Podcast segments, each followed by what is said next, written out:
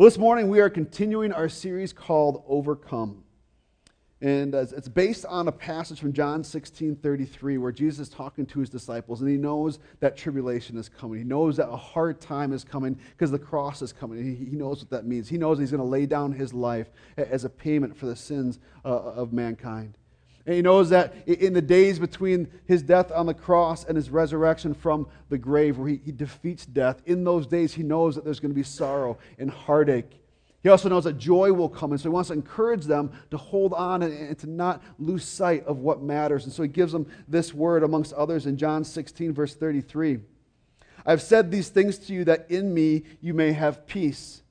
In the world you will have tribulation. Not a if you do, but you will have it. But take heart, I have overcome the world. I have overcome the world. So we serve a God who has overcome the world. And yet, we forget that so quickly and allow ourselves to be paralyzed by fear in our life. See, throughout the Bible, we are told to fear not, to fear not, to fear not.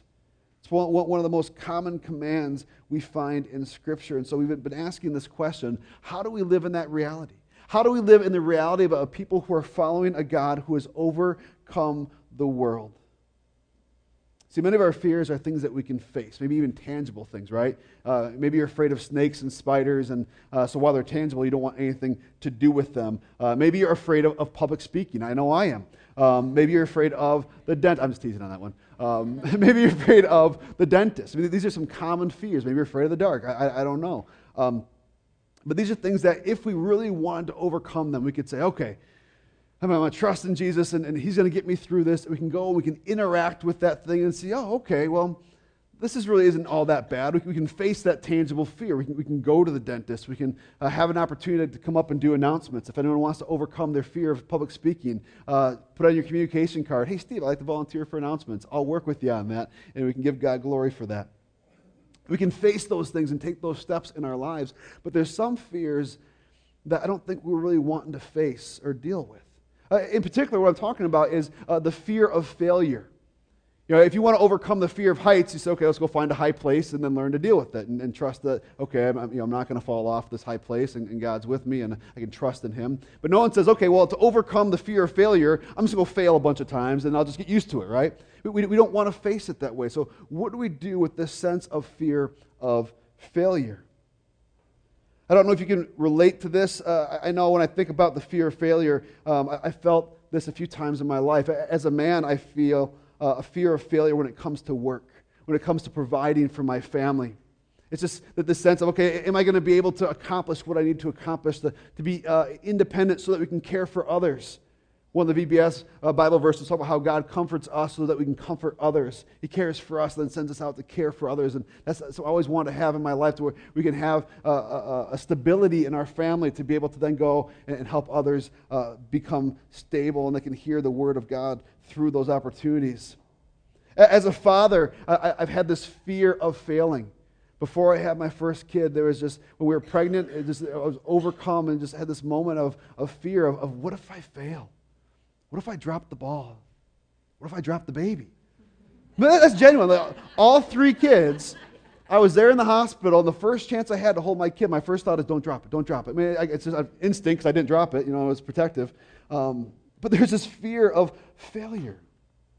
As a disciple of Jesus, as someone who wants to be like him and, and follows Jesus, I've had a, a, sense of fear of failure of following his will. Am I doing what the Lord is, is desiring me to do? There's still sin in my life that I'm struggling through. We, we all are, are broken, hurting people in need of a Savior. Even when we, we, we find Jesus, there's still a, a, sinful nature in us that we battle. Am I failing you, God, when, when I sin, when I, when I struggle in, in these ways? I failed. It's not just a fear of failure, but I have failed. Uh, at one point, I was bivocational when we were a part of a different church plant down in Lombard, and I worked for a survey company. And um, uh, one of the things I enjoyed about that is I had some great connections with people who, who just ha- had never stepped foot in a church or hadn't been to church in a long time and had some great conversations. And I really wanted to set a good example.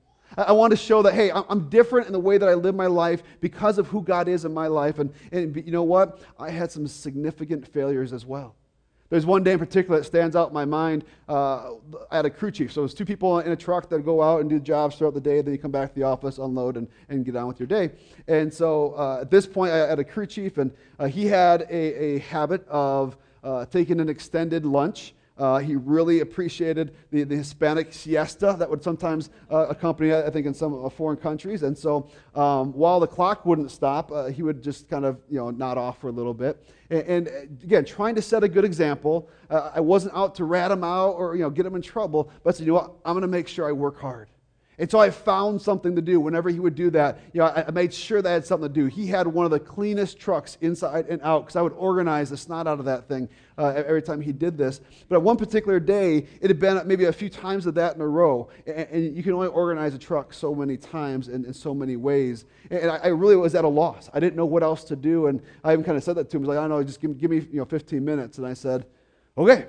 So uh, you know, I sat in the truck, and he's, he's sitting in the driver's seat, and he's passed out. And all right, well, I'll read. And so I'm sitting in a nice, warm truck with the sun beating on me, and been a long day. And I bust out the Bible and I start reading. And what do I do?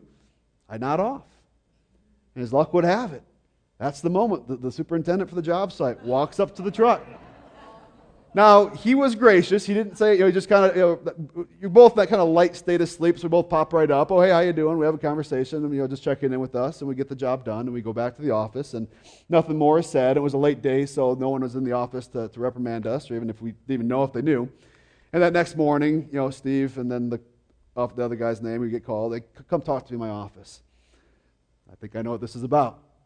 And we get chewed out, and then I, I, am asked to step out of the office, and then my, my boss or my crew chief gets chewed out, you know, for about three times more as long. Um, I failed. I, I, I failed. But what's interesting is even in the midst of that failure, there's an opportunity to show how we're different. So, what do I do in light of my failure? Do I, do I try to, you know, oh no, it's his fault, you know, I, I was trying to do all that I could and it just, you know, it was a bad situation? Or do I just own up to it? Yeah, I was asleep when the guy walked up. You know, he, if you want to know more of the story, happy to share, but it happened. I'm sorry. And I'll do my best to never let it happen again. And, but, so I've, I've failed. You know, I, I, was a part of a church plant for about nine years before uh, coming up here to Meadowland. And, and um, that church plant took on various different forms from uh, you know, just different town. We would move one town north, and we were a campus of another church. And eventually, uh, we had to shut it down for financial reasons. And in one sense, I look at that and I'm like, okay, so after all that energy, that, there's not a new church in Addison. That's one of the towns we were in was in Addison as a result of, of that labor. And so it feels like a failure. Now, I can, I can point to all kinds of different stories of life change, stories of, where, where people's lives were impacted by the ministry that was happening through that church plant. But at the end of the day, our goal was, was to see something beyond nine years. Our goal was to see a, a church that would be a pillar in the community, a beacon of light for the gospel, the good news of Jesus, and, and that didn't come about. And so there's ways in which I've felt like a failure in that situation. And again, despite being someone who's received the forgiveness of God, every time I find myself in sin, I feel like a failure again. Can you relate to any of these? Where, where have you failed in your life? Not, not looking for hands up. I mean, if you want, you can, but you don't have to. Um, where have you failed? And how does that failure, failure fuel your fear of failing again? How, does, how do those past mistakes, those past failures, fuel this fear of failing again? Where has this fear of failure paralyzed you? Where has it kept you from even trying something because you were afraid of failing? See, if we're honest with ourselves, failure has power in this world, right? It has power. A couple different ways it has power is one, there are consequences. So when, when failure takes place, there are consequences for that failure. Now, depending on what the issue is, sometimes it's really light and, and, and, things, you know, little bumps in the road that we can get over. And other times it's significant ways. A consequence of failure can be broken trust. You know, my example, can my boss still trust me? That would be a hard worker. That, that, that, you know, when I say, hey, I worked, you know, 50 hours this week, can he trust that he got good, solid 50 hours out of me? Or did he have to wonder, is an hour of each of those, you know, sleeping on the job from each day? You could experience financial loss. Maybe you failed in, a business or a financial endeavor. Maybe just a, you, you, you risked a little, or maybe you risked everything. Failure has power in this world because consequences can lead to lost relationships or damaged relationships. There's failures in this world that can lead to incarceration. to where you're put behind bars, sometimes even for life. It can lead to humiliation, to rejection. There are, are varying degrees of consequences from failure, but failure always has consequences.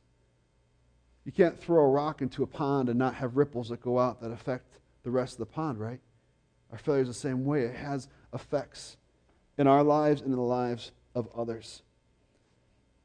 And see, sometimes we feel that we can never recover from the result of failure. I think that's the other power that failure has. It tells us this lie that, hey, if you fail at something, you can never recover. You, have blown everything. It's like, oh, one and done. You, just you, mess this up, nothing else is going to succeed. It's a lie that we, we, we fall into. It's a lie that we believe. So we actually we don't even try. Hey, if I don't try, if I don't put myself out there, if I don't do whatever it is I feel God's called me to do, or whatever's on my heart to go and do, whether you're, you're, you're going to God for that or not, we say, oh, I'm not even going to do it. So I don't do it, then I can't fail. See, the fear of failure keeps us from fully embracing and fully living the lives that we've been given. But I'm here to tell you this morning some good news. There's something a lot scarier than the fear of failure. Oh, was that not good news. Bad news. Bad news. Uh, but we have good news about that bad news. If you really relate to this sense of, of this fear of failure, I want you to look at that and weigh the risks and say, hang on, there's something even more significant here. And that's the fear of our sin being undealt with. Because all the consequences we've talked about, think of some of the, the, the biggest ways you could blow it, the biggest failures you could have. They can destroy families and destroy relationships. And still, all of that is temporal. All, all that exists, for the most part, you can think of some other examples that maybe don't, but for the most part, all that exists within the bounds of, of this world that we can see around us. But undealt with sin has an impact for eternity. Sin is what the Bible will call the ways we've missed the mark of God's standard, of what God would call us to, of His will, of His word. And no matter how good we are, our, our own personal righteousness, the things that we can do right, are, like filthy rags compared to God's standard. But God knew this. And that's why He offered us Jesus. Because Jesus came as God, but was fully God and fully man, walked in our shoes. Not only showed us, here's how you can live in this life, but then laid his life down on the cross as a sacrifice for our sins. So that when we trust in Jesus, our sins are dealt with. The price for our sins, the wages of sin is death. Jesus' death is sufficient to pay that price for all of your sin, past, current, and future.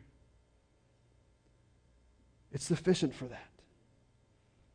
And so if we trust in Jesus as our Lord and Savior, our sin is now dealt with. Our eternity is now secure. The Holy Spirit now dwells inside of us. We are now sons and daughters of the Almighty God. We have a place in heaven in all eternity secured in Jesus. Done. Set. So when that's dealt with, the fear of failure becomes a lot smaller. It becomes a lot smaller.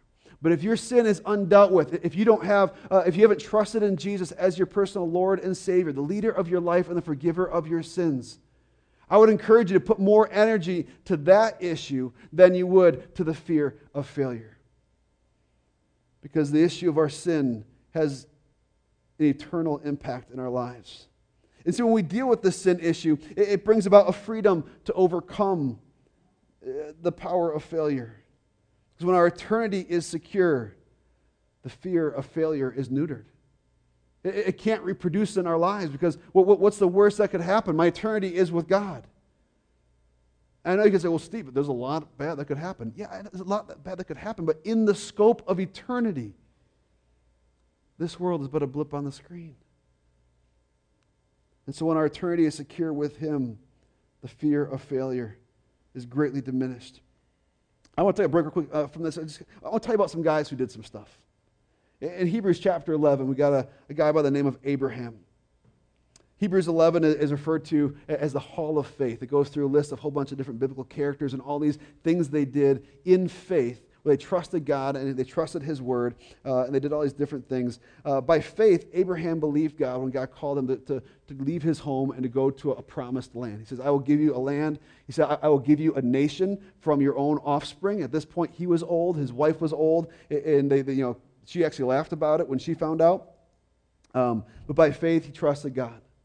By faith, he was willing to sacrifice this promised son. So, after he received the son that would be uh, the, the lineage where this nation would grow from, God said, All right, I want you to sacrifice him to me. And, and, Abraham believed God, saying, I believe that God could give him back to me. Even if God lets me go as far to sacrifice this son, this promised gift, I believe that God could bring him back to me. He could give me my son back again. We read in Romans chapter 4, verse 3, the second half, that Abraham believed God and it was counted to him as righteousness. So here's a man who trusted in God, and because of his faith in God, he was made righteous. In the same way that when we trust in Jesus, we are made righteous, we are made perfect. Another great name in Christendom is, is David uh, King David, a shepherd king. Uh, we can see David's story if you want to read about him in 1st and 2nd Samuel, as well as 1st Kings and 1st Chronicles. Uh, he was most commonly known for defeating the, the, the Philistine giant Goliath.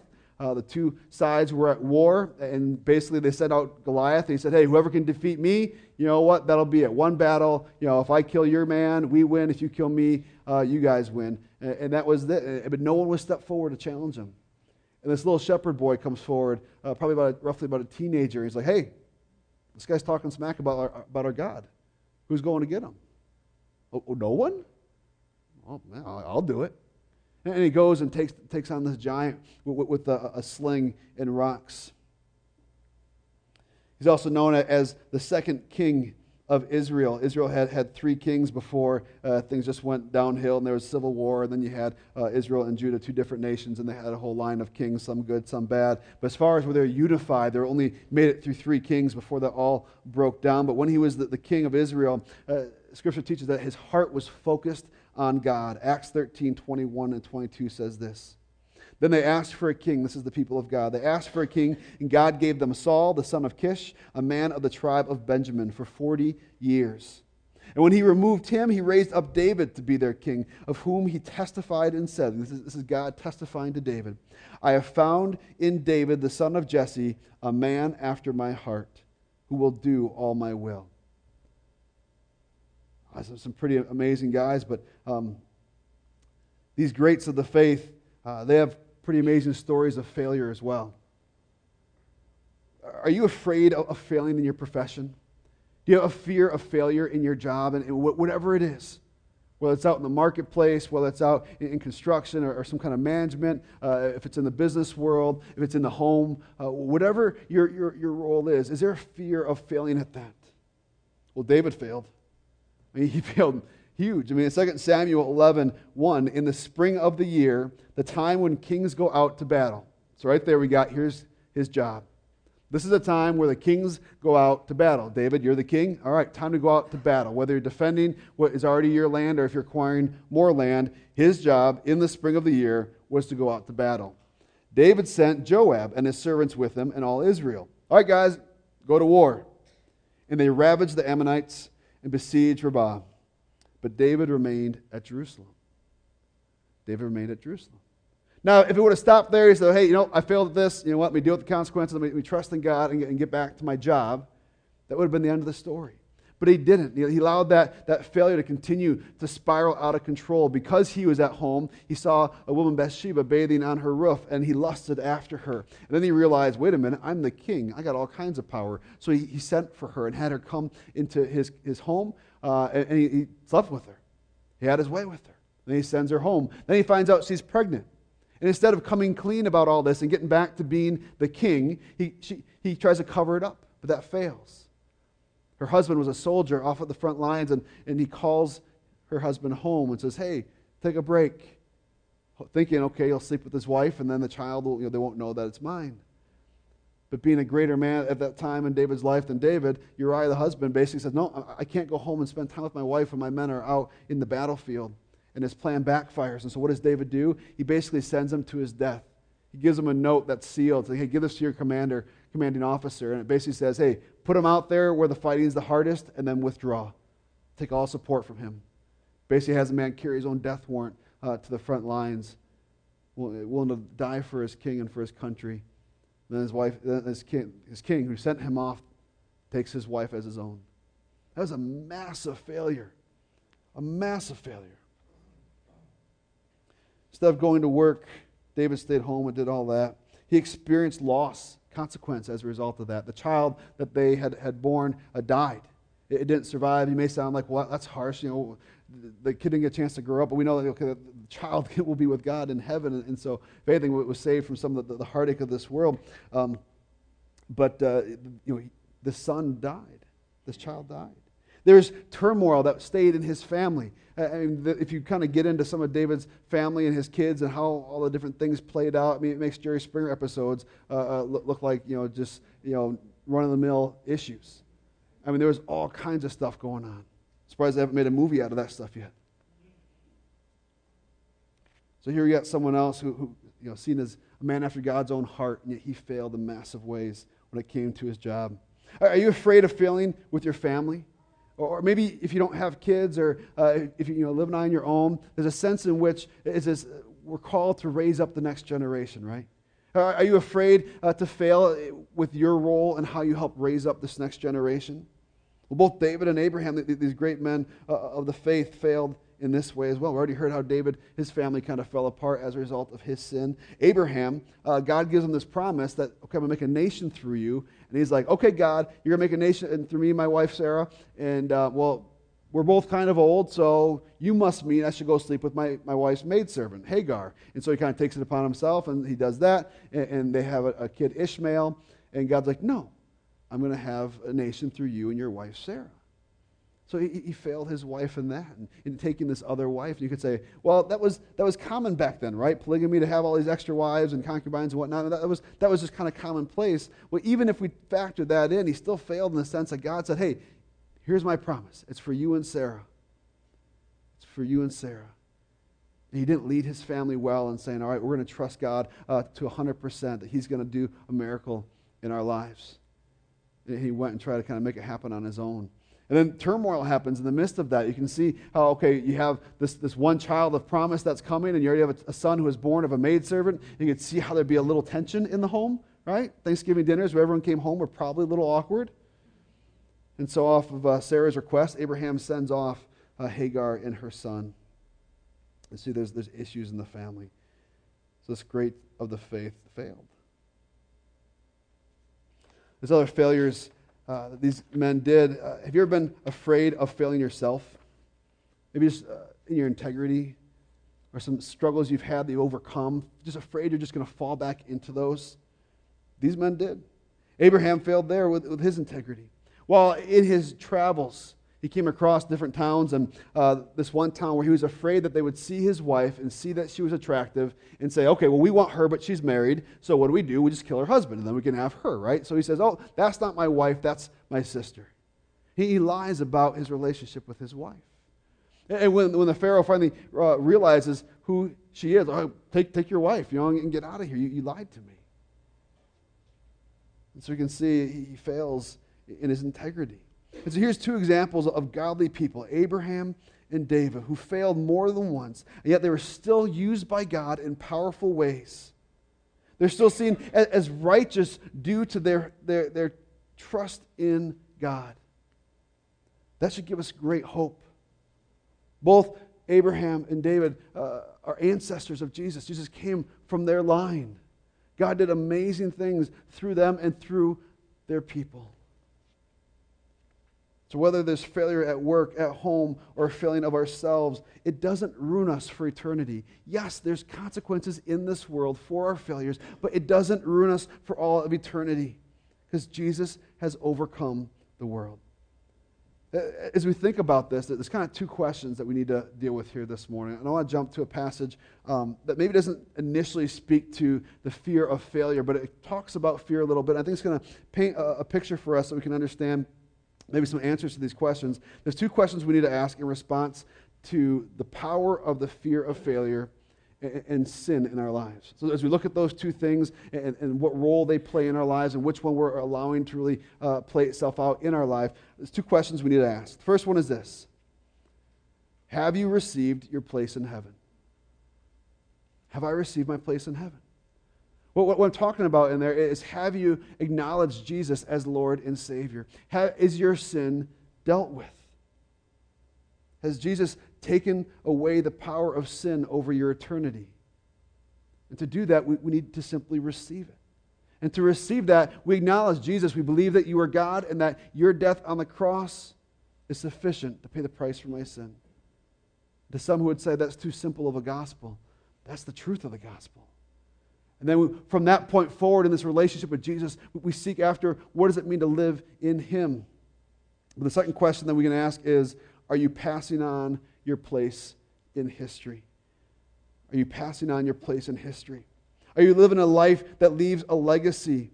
Are you teaching others how to walk with Jesus even though we live in a sinful world? And so let's look at, at 2 Timothy here, real quick. Uh, this is a letter from the Apostle Paul to Timothy. Timothy was a young man that Paul kind of mentored uh, as a pastor. Timothy, uh, his dad isn't really mentioned much more than we know he was a Greek, uh, but his mom and his grandmother were Jewish. And so he kind of has a foot in both worlds there, both Jew and Gentile. But Paul pours into him. Um, and then we see this in 2 Timothy 1 5 through 7.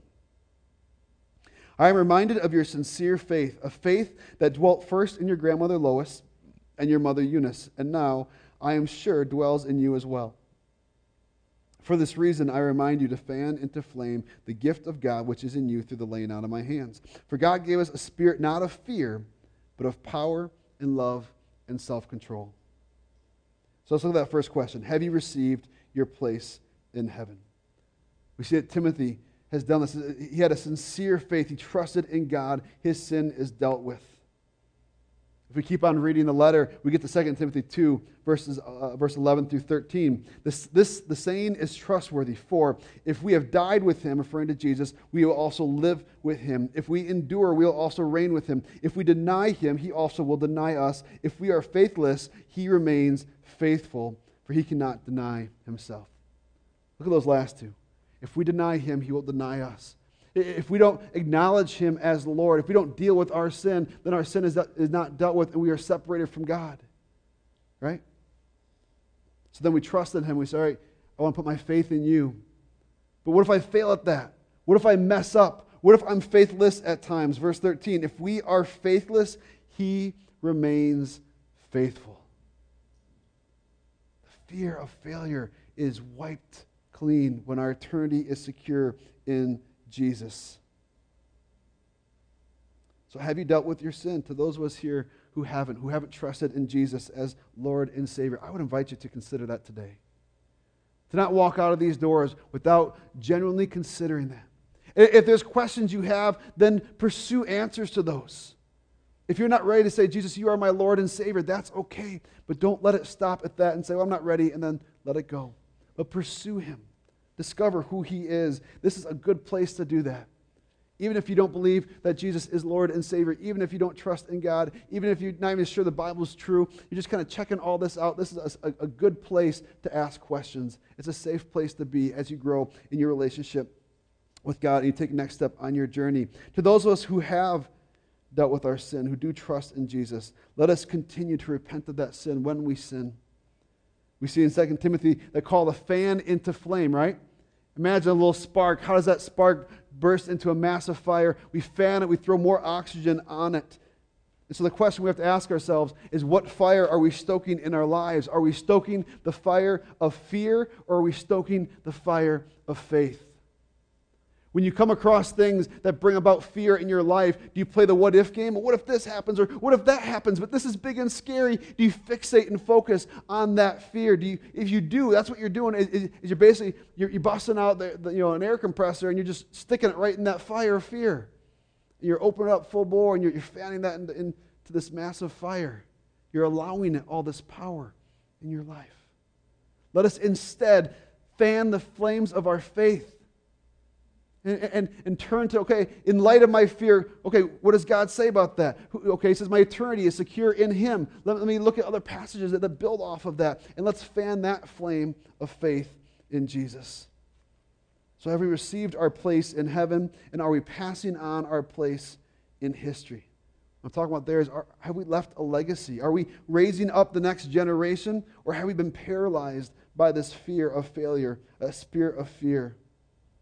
Or we pour our lives into others. If we go back to verse 7 uh, uh, of that, the first verse I read out of 2 Timothy, we said we're empowered not by a spirit of fear, but of what? By a spirit of power, of love, and of self control. If we look at that, those contrast fear, right? So apart from God, you know, fears you know, can run rampant. But when we place our life in Him, when we trust in Him, we're given a spirit of power. No longer to be paralyzed by fear, but to be able to overcome it. We're given a spirit of love. This is the opposite of fear. We, we read in 1 John that perfect love drives out fear. We take on the heart of God and see others the way that He does. And this thing of self control. See, when we get fixated, we fan the flames of fear, sometimes our emotions run wild, right? But when we trust in the spirit that God's put inside of us and see it's a spirit of self control, we can pause and, and call things what they are. We can call lies lies instead of falling for them. So let us be a people that redefine what success is when it comes to this fear of failure. I'm going to close with this. When you think about the things that, you know, go back to the beginning when we started, talking about different ways we fear failure. Think about the result, the consequences, if you were to fail in those arenas of life, okay? Think about how, while significant, still temporal, still temporary. Think about is there something I can do in these arenas of life that would have an eternal impact?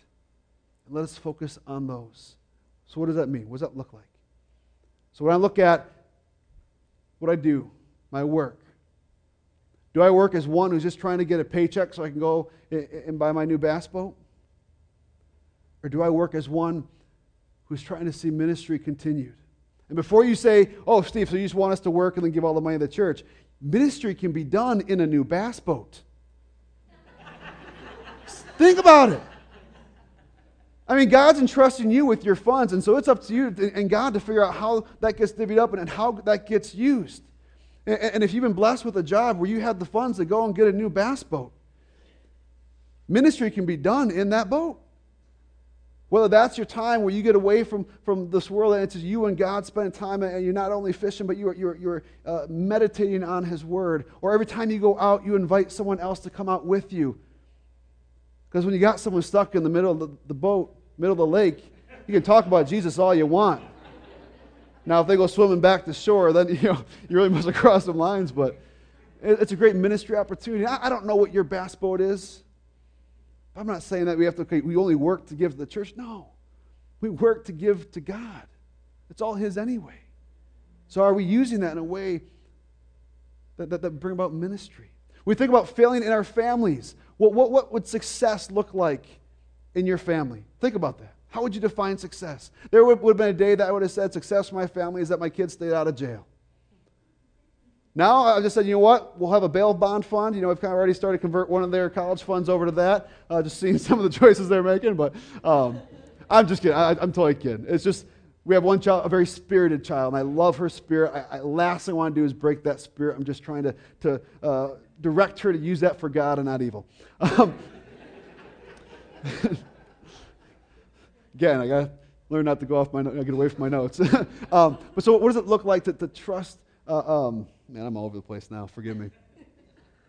what does it look like uh, in our families to, to uh, redefine success? That's where we're going. All right, thank you. Back on page. You know what? If my kids end up in jail or come home with a detention because they stood up for another kid at school or they're out standing up for justice, cool. Right, you, you go serve that sentence with pride. Wear that as a badge of honor. If, if there's no other way around it, and hey, you got to serve that detention, you know what? You're not going to get any slack from your parents if you got that detention because you're stick, sticking up for someone else. You know? So I, I, I've really begun to redefine what success is with my kids. My heart, my prayer for them is that they would walk in the ways of the Lord and, and, and I would show that to them. I would reveal that to them. Am I going to fail? Yes, I'm still going to make mistakes. But God is sovereign and God is eternal. And my eternity is set with Him, and my, prayer is that that be true for all of us as well. So think about where your fear is. What would success look like in, in that realm and whatever that fear is? What would success look like if we redefine that in the ways that we honor into the Lord, that would acknowledge who He is? If there's any ladies out there who or you have a harder time convincing your husband out of a bass boat, I apologize. I apologize. Just let me know when he gets it. We'll set up a ministry around it and he'll to take us all out. We leave you with this trusting the Father for forgiveness overcomes the fear of failure. That may sound simple, but we really think about that. There's a lot of truth there. Trusting in God the Father for, for forgiveness overcomes the fear of failure. Colossians 3 23 and 24. Whatever you do, church, work heartily as for the Lord and not for men, knowing that from the Lord you'll receive the inheritance as your reward. You are serving the Lord Christ. Let us pray. Father God, you are an amazing God. We just thank you for who you are. We thank you for what you're doing in this place. Father, we pray for life change. We pray that any fear of failure that is in us, that's in this place, Father, would be neutered, would be removed, and be replaced by our, our trust in you for eternal life. Our trust in you that you work in and amongst us and through us, Father God. I pray that each one of us here would have a clear understanding of what our next step is in you, Father God. Help us to redefine what success looks like in the areas of our life where there's fear. And to redefine it in a way that brings you glory, in a way that honors you and lifts your name up on high. Let us redefine success in, in, a way that doesn't lift our name up, but lifts your name up and makes known the gospel, the good news that Jesus comes, has come as forgiveness for sin. I thank you that the gospel is simple, that we can simply receive it as the gift that it is. And Father, I pray that there's anyone here this morning who hasn't done that yet, that this would be the moment. That in this time, while I'm praying, that they would pray quietly to themselves as well, to just say, Father, I receive your gift. I trust that Jesus is God, and that his death on the cross was sufficient as a payment for my sins and that you would work in their lives, Father God, to bring about life change. If that's you here this morning and you've made that decision for the first time, you say, Jesus, you are my Lord and Savior, don't stop there. Let someone know. Put it on the communication card. Let someone else uh, you're sitting next to know and have a conversation on what that means. Let us walk with you on that journey. And Father, for the rest of us, we, we, for all of us here, we just ask that you would work in and amongst our lives